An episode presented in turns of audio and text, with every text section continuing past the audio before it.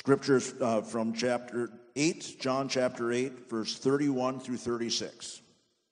To the Jews who had believed him, Jesus said, If you hold to my teaching, you are really my disciples. Then you will know the truth, and the truth will set you free. They answered him, We are Abraham's descendants and have never been slaves of anyone. How can you say that we shall be set free? Jesus replied, I tell you the truth. Everyone who sins is a slave to sin. Now, a slave has no permanent place in the family, but a son belongs to it forever. So if the Son sets you free, you'll be free indeed. Amen. Thank you, Bruce.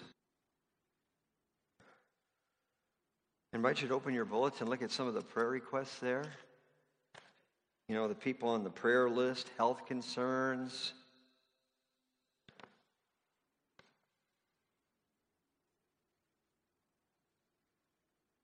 I hope you remember to lift these folks up in prayer during the week.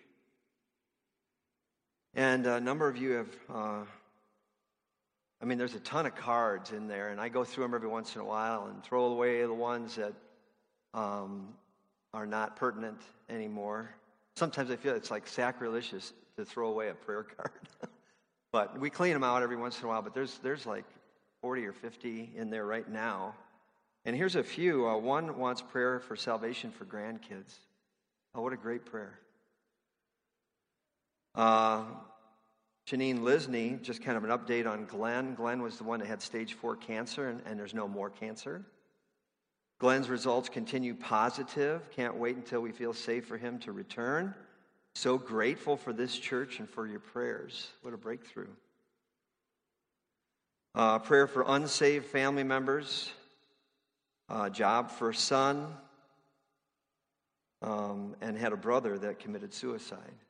Lots of prayers needed there. Here's one that God would heal our land, that we would humble ourselves and pray for unity, that we would return to the Lord and put away our selfish desires. Good prayer. Here's one. Uh, things get a little tougher at times. I just look to continue to grow in my faith and to trust in Jesus. All glory and gratitude to Him. Trying times, praying for understanding. You know, and so here's somebody that wants to get back close to Jesus. It's a good prayer. And here's a, a prayer from uh, Nancy Foss is praying about a friend or thanking Lord. Praise and thanksgiving, exclamation point. The Lord, our great healer, has healed our friend John from throat cancer. The tumor is completely gone. That's awesome. And his ability to swallow is beginning to return. Also, wanted to keep in mind uh, we have a missionary that's a part of our church. Her name is Karen Moe. Uh, Karen is a young, uh, well, she just graduated from college, from Northwestern College, and she's with YWAM, Youth with a Mission. And she's in Nepal right now. And she just got there last week, and I think we need to pray for her as a church family. What do you think? Sound good? Well, let's pray. God, we just thank you for a lot of breakthroughs. I thank you for person that came to my office last week and just was broken and wanted you and came to you and cried out to you. Lord, thank you for breakthroughs that way. Lord, we think of the people that wrote down prayers for unsaved family. And God, we pray that there would be breakthroughs that somehow, in some way, they would hear the gospel message. Lord, whether it's through a sermon or through a friend or through some written literature through the radio. God, we just pray that you would break through on these cries to you for salvation. Those cries, Hosanna, you're the one that can save. Save us, help us. Salvation is here, salvation has come. Lord, I pray that you help us to live out Hosanna in our own lives, realizing that you're here for help. You're here to save. You're here to heal. You're here to deliver. Lord, I thank you for the Lisneys and for Nancy Foss's friends. who experienced total healing, God. We thank you that you're a miracle working God, that we don't just read about these things in the Bible, but you're the same, Jesus. You're the same yesterday, today, and forever. And we worship and we praise you. Lord, we think of all the ones on our list every week in the bulletin. People that need our love and prayers Joan Meidinger and Roger Kalinowski and Idella Wilson and Wayne Schumacher and Luella Carlson, Benedine Schneider and Barbara Olson and Alan Ruth Tollison. God, we just lift up them to you and pray that whatever room they're in right now, you'd make that room a sanctuary where they can feel and know your presence and your power. And we lift up Karen Moe. Lord, I thank you for a step of faith, Lord, to be involved in discipleship training for three months and then to go to another country, Lord, and to feel that desperation for you that if anything's going to get done, it's because of your spirit living in her life. And so, Lord, we pray for her protection. We pray for fruitfulness in her life, and that you would help, help her to be faithful to you uh, during these two months of being in Nepal. And Lord, we commit our time to you right now and pray that your word would find a place to grow in our lives and in our hearts. In Jesus' name, amen. Amen. Uh, you know, we were yelling out Hosanna. I found some uh, in- interesting information about Hosanna. You know, uh, the New Testament was written in Greek, right? And the Old Testament was written in Hebrew, a little bit Aramaic, but mainly Hebrew. And whenever the word Hosanna occurs in the New Testament, do you know what Greek word it is? Does anybody know? Hosanna. Hosanna. Um, all the English translators did was use English letters. Uh, Hosanna to make the sound of the Greek word. But if you look in a Greek dictionary to find out what it means, you know what you find? You find that it's not really originally a Greek word after all. In fact, the men who wrote the New Testament in Greek did the same thing to a Hebrew word that our English translators did to the Greek word. They just used Greek letters to make the sound of a Hebrew phrase. I know it sounds kind of complicated, but it really isn't. You know, our English word Hosanna comes from the Greek word Hosanna that comes from the Hebrew phrase Hoshiana. Hoshiana. And that Hebrew phrase is found in one solitary place in the Old Testament. Psalm 118, verse 25, where it means, Save, please, save. And it's a cry to God for help. Like when somebody like pushes you off a diving board and you don't know how to swim. And you come up hollering, Help! Help! Save! Hoshiana! But something happened to that phrase. The meaning changed over the years, and in the psalm, it was immediately followed by this explanation that was quoted by the New Testament authors, authors Blessed is he who comes in the name of the Lord. So the cry for help, Hoshiana, was answered almost before it came out of the psalmist's mouth. And for the centuries, over the centuries, that phrase, Hoshiana, stopped being a cry for help in the ordinary language of the Jews. Instead, it became a shout of hope. It became a shout of exaltation. It used to mean save, please help, save. But gradually, it came to mean salvation, salvation, salvation has come. It used to be what you would say when you fell off the diving board, but it came to be what you would say when you see that lifeguard coming to save you. And it's a bubbling over of the heart that sees hope and it sees joy and it sees salvation on the way and can't keep it in. So Hosanna means hooray! Yay for salvation. It's coming. It's here. Salvation, salvation. And Hosanna to the Son of David means the Son of David is our salvation. Hooray for the king. Salvation belongs to the king. And Hosanna in the highest means let all the angels in heaven join the song of praise. Salvation, salvation. Let the highest heaven sing the song. Let's pray. Lord, I just thank you for this special day in the life of all the churches, Christian churches, when we remember that you rode in to Jerusalem on a donkey in fulfillment of the prophecy of old from Zechariah 9 9. Behold, your king comes riding in on a donkey. Blessed is he who comes in the name of the Lord. And we bless your name today, Lord. We recognize that you're the king, and we pray, Lord, that you would ride into our hearts and that you would rule and reign there. Lord, that we would say, My kingdom go, thy kingdom come. In all this we pray in the name of King Jesus. Amen. So I want you to keep your Bible open to John chapter 8.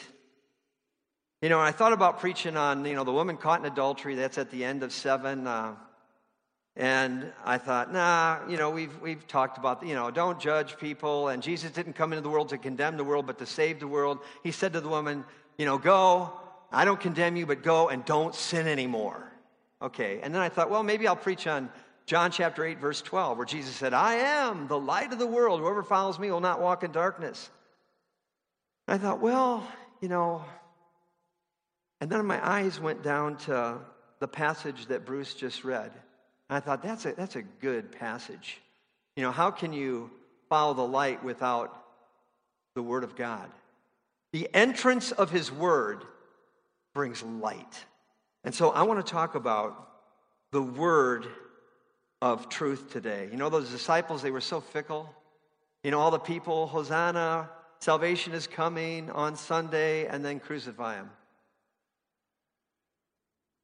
Crucify him on Friday.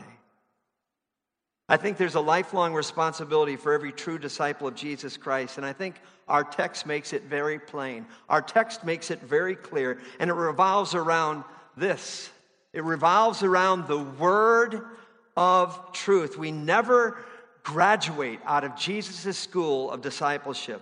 We have the same teacher and we have the same textbook throughout all of life. And this is why as a shepherd of this congregation, I'm so insistent, really, on Bible study and personal Bible study and small group Bible study and Bible study in Sunday school. No matter what age you are, how much you know, how much you know or don't know really doesn't matter, but the sheep need to eat. They need a balanced, steady diet throughout all of life. In short, from our text, I think a true disciple of Jesus has a threefold responsibility related to this word of truth continuance in the word of truth, obedience to the word of truth, and experience of the word of truth. Our first responsibility, number one, continuance in the word of truth. Look at John 8 31. It says, If you hold to my teaching, some versions it says, If you abide in my word. The emphasis is on the pronoun you. Very significant because the Lord Jesus was addressing leaders of religious life who were nominal believers at best. I mean, what do I mean by nominal? Look at verse 31. It says, To the Jews who had believed in him. Oh, they believed in Jesus. But then you look at verse 44. Look at verse 44. It says, You belong to your father, the devil. I thought they believed in him, but you belong to your father, the devil. Talk about nominal Christianity.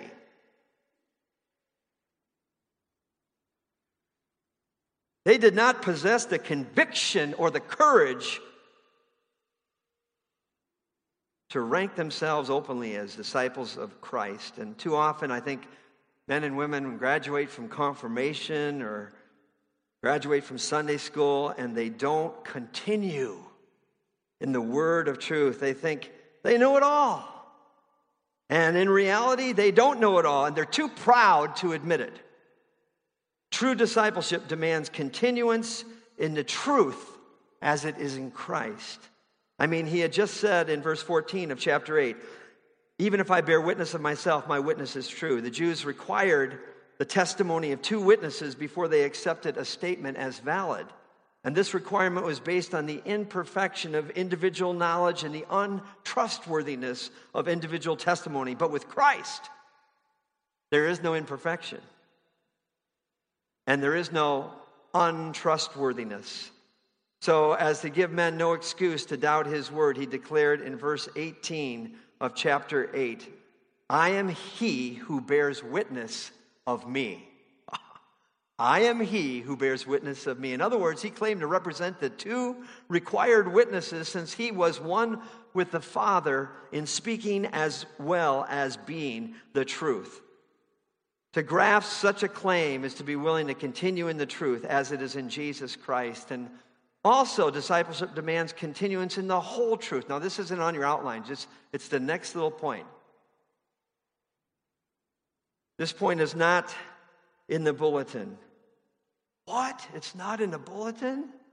No, so put it in there. Verse 31 If you abide in my word, notice the Lord speaks of my word uh, in the singular. In chapter 15, verse 7, we have the opposite uh, thought where he says, If you abide in me and my words, my words abide in you. The reason for the singular form in this context is that Christ was demanding a continuance in the truth in its entirety from would be disciples. By the term my word, Jesus was conveying the idea of the full revelation of God as it is in himself. In other words, it's all or nothing. We can't say, well, I like what Jesus said over here, but this loving your enemies business? No way. We must continue in the whole truth. And the whole truth is in Christ. Mary and I went to see that movie yesterday. Did you see the movie? I can only imagine. Raise your hand if you saw the movie. Yeah, you should go see it. The guy, I won't spoil the whole thing, but uh, the guy had to forgive his father.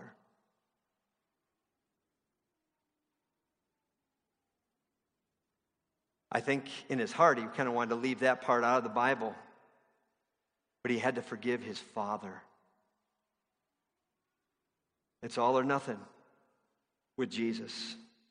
When bankers are trained to learn the difference between a counterfeit bill and a real one, they're told not to waste time studying the counterfeit. They study the real thing until they know it upside down, backwards, and forwards. And then when a counterfeit bill comes along, it stands out like a sore thumb. And in the same way, we must study the real thing, the whole truth, Christ and his life. Only then will we continue in the truth. Also, discipleship demands not only continuance in the truth and the whole truth, but continuance in nothing but the truth as it is in Christ. Look at verse 31. Again, if you abide in my word, I mean, the human tendency is to cease to hold to his teaching, to cease to abide in the word, and to be led astray by our own opinions and by our preconceived idea. You see, our culture is doing the same thing. You know, it's what our culture is doing in relation to marriage. It's what our culture is doing in relation to sexuality. It's what our denomination is doing in relation to these issues. Remember, our human speculations and opinion must always be pitted against the straight edge of Scripture. A true disciple will bend to conform to the Word of God, to continue in the truth and the whole truth and nothing but the truth. It's to be guided wholly by the Word of God and governed wholly by the Spirit of God in all matters of faith, in all matters of practice. This constitutes true discipleship. Somebody prayed, and I think I wrote it in a bulletin.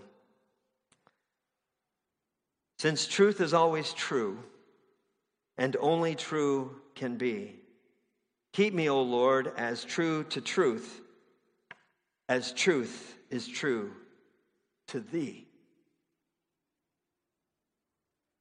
The disciples' responsibility is not only continuance in the word of truth, but responsibility number two obedience there it is obedience to the word of truth. Look at verse 32 of John chapter 8. And you shall know the truth. I think the Lord Jesus left us in no doubt as what he meant by knowing the truth. I mean, in this very gospel, John 7, 7 verse 17, he says, If anyone wants to do God's will, he shall know concerning the doctrine whether it is from God. So, knowing the truth is a lot more than just believing something to be true. The demons believe that way. They said, Son of God, what do you want from us? They knew who Jesus was, the Son of God. They knew that truth. The, the demons believe that way, but knowing the truth is a willingness to do the will of God. Somebody has said, Light obeyed bringeth light, light rejected bringeth night. So, first, there must be obedience of the mind. And in 2 Corinthians 10, verse 5, Paul speaks of bringing every thought captive, every thought in captivity to the obedience of Christ. And I think this means putting away our own uh, carnal imaginations, our proud rationalizations, so that the word of Christ may dwell in us richly with all wisdom. Uh, simply put, this means uh, reading the Bible every day. Again, back to the movie. You know, I can only imagine.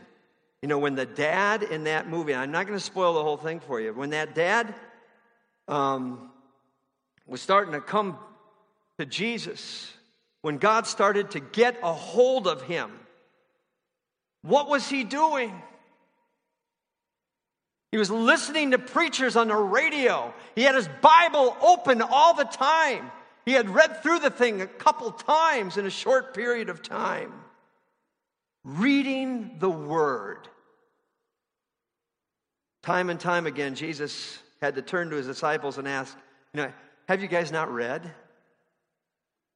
The Apostle Paul exhorted Timothy to give attention to the reading 1 timothy 4.13 more than just public reading of scripture i think paul was concerned that timothy might become neglectful of this holy habit in his personal life and as martyrdom drew near the apostle paul told timothy again this time not in 1 timothy 4.13 but in 2 timothy 4.13 he said be diligently to come to me quickly and bring the books and bring the parchments isn't that amazing Think of it. I mean, Paul was on death row, he's going to die. Here he wants to read the parchments, he wants the books.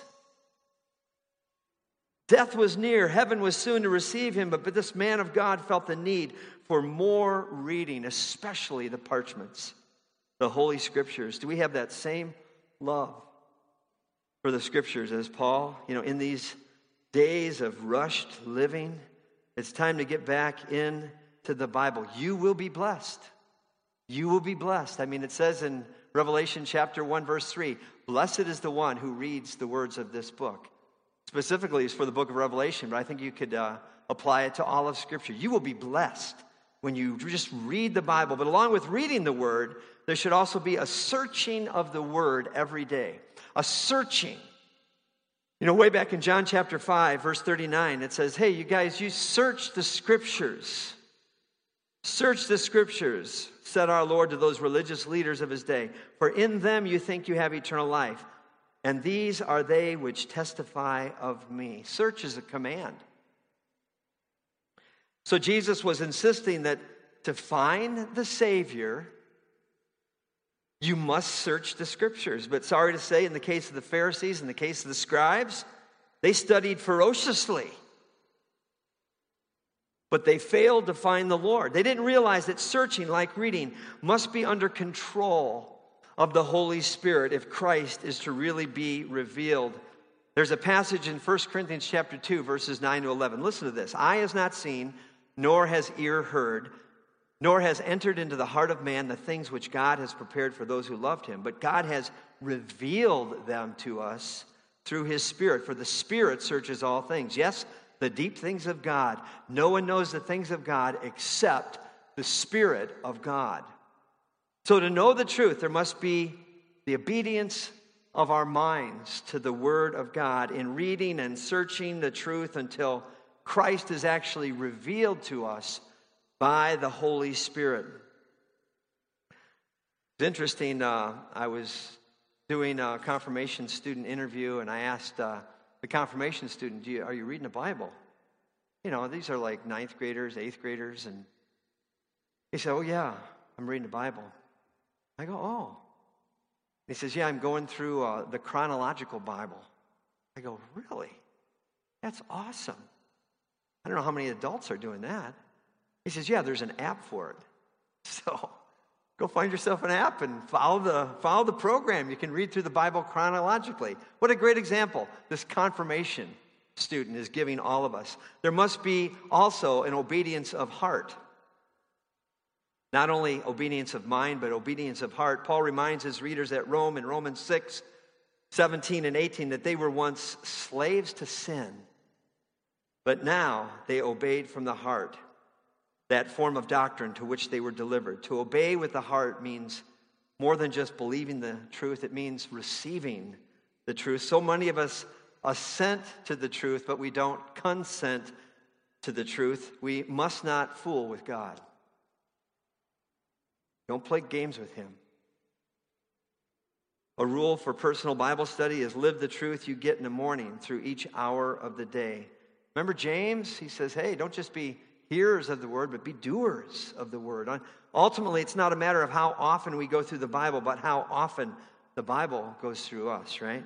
Some books were produced for our information. The Bible was pr- produced for our transformation. There's nothing in the Bible that benefits you unless it's translated into life, unless it becomes actually a part of yourself, like food, unless you assimilate that food and it becomes a part of your body and your bones and your muscle. It does you no good. And so it is with Scripture.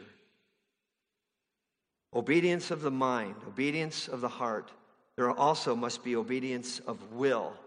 And there's a phrase in Philippians chapter 2, verse 8, that sums up obedience of will. It is this obedient to the point of death. I think that's what this next movie is about. Paul, I'm going to go to that one about the Apostle Paul. Obedience to the point of death. Before this could happen in the life of Jesus, he had to pray, Father, not my will, but thine be done. And this is where the cross comes in. And obedience is never valid until it becomes obedience unto death. A willingness to obey God. Cost me whatever it will until God's will is accomplished. Whosoever will save his life will lose it. Whoever loses his life for my sake and for the gospel will save it. And we're talking about the disciples' responsibility, continuance in the word of truth, obedience to the word of truth, mind, heart, and will, and then also um, experience of the word of truth. Look at John 8 32. The truth will make you free.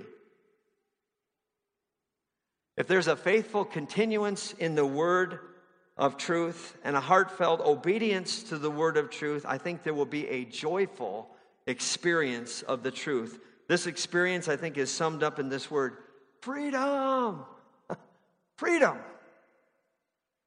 I think that's kind of maybe a little nuance of Hosanna. Freedom, the king is here.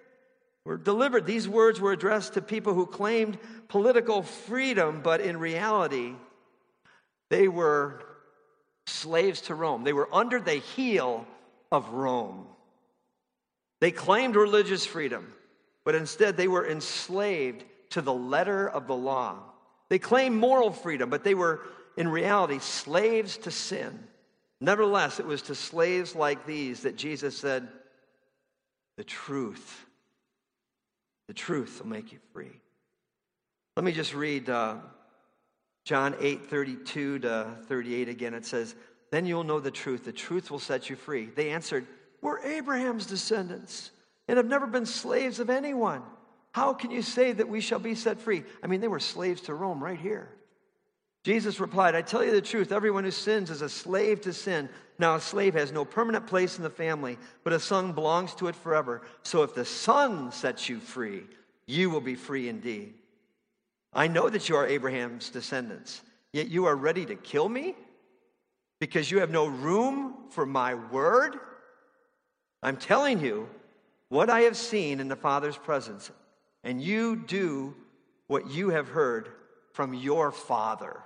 I mean, back at the beginning, these are the Jews who had believed in him.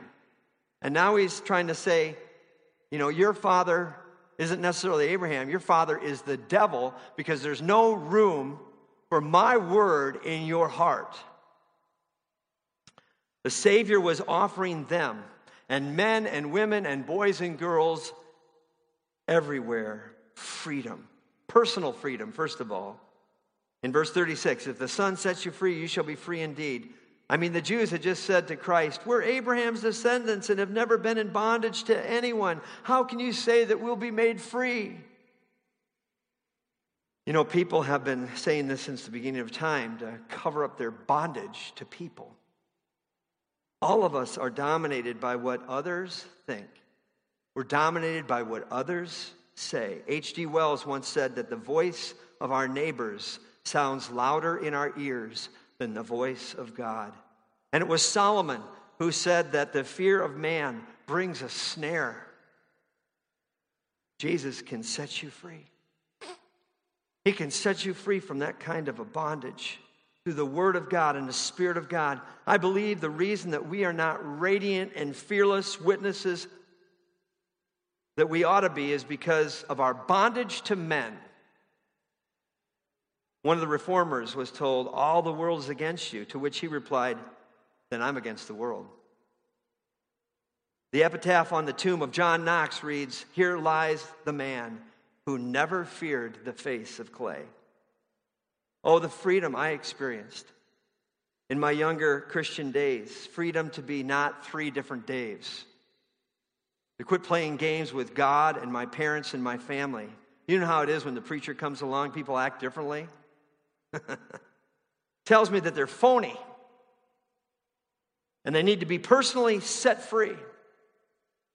When the Spirit of God got a hold of me, when I went to college, you know, just something was within me. I didn't have anything to be afraid of. And there were the same pressures that everybody else has, but I walked up and down the halls of that college dorm room in Centennial, the second floor, and I brought my Bible with, and I went to every room, and I said, Do you have one of these? I wanted to know who the Christians were. There was just something in me. And it was the spirit of truth, it was the spirit of God. Personal freedom, but there's also a literal freedom. Verse 32 again, the truth will make you free. You know, the divine law without the divine life is bondage. That's what the Pharisees had. The Word of God without the Spirit of God is slavery. But when the truth is obeyed in mind, in heart, and in will, I tell you, it sets us free. It sets men free. The law becomes a way of life. The Word of God becomes a path of life. The gospel of God becomes the aim of life, literal freedom to preach and to speak and to write with conviction. Personal freedom, literal freedom, and there's also a spiritual freedom. Romans 8, chapter 2, it says, The Spirit of life in Christ Jesus has made me free from the law of sin and death. Jesus told his li- listeners here in, in John chapter 8 that whoever sins is a slave to sin. And how true that is. Discipleship breaks the chains that binds us to our sins and enables us to become the persons we know we ought to be. And I love Oh, for a Thousand Tongues to Sing, written by Charles Wesley in the 1700s. You know, he breaks the power of canceled sin, he sets the prisoner free. His blood can make the foulest clean. His blood availed for me.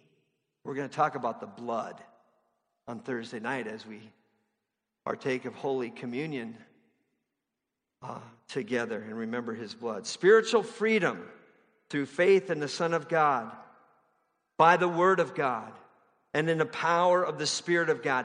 Have you experienced that freedom? This word of truth? Herod could imprison John the Baptist and finally cut his head off, but John was free, while Herod was a slave, although he was called the king. Old Nero, he was a slave, while Paul was God's freeman, shouting, I can do all things through Christ who strengthens me in a Roman prison. He wrote those words. King James could imprison that humble tinker, John Bunyan, who wrote Pilgrim's Progress, for preaching on the streets of Bedford. But Bunyan was free in his soul. Do you know this spiritual freedom? Or are you under the dominion of sin? You know, compelled in your heart to give way to evil temporal, t- tempers and, and lusts. Not doing the things that you should do and doing the things that you shouldn't do. It's kind of like what Paul was experiencing in Romans chapter 7. I think you BSFers probably know this one. Remember that? If you are experiencing Romans 7, you know what you should do? You should read Romans chapter 8. and shout, The law of the Spirit of life in Christ Jesus has set me free from the law of sin and death.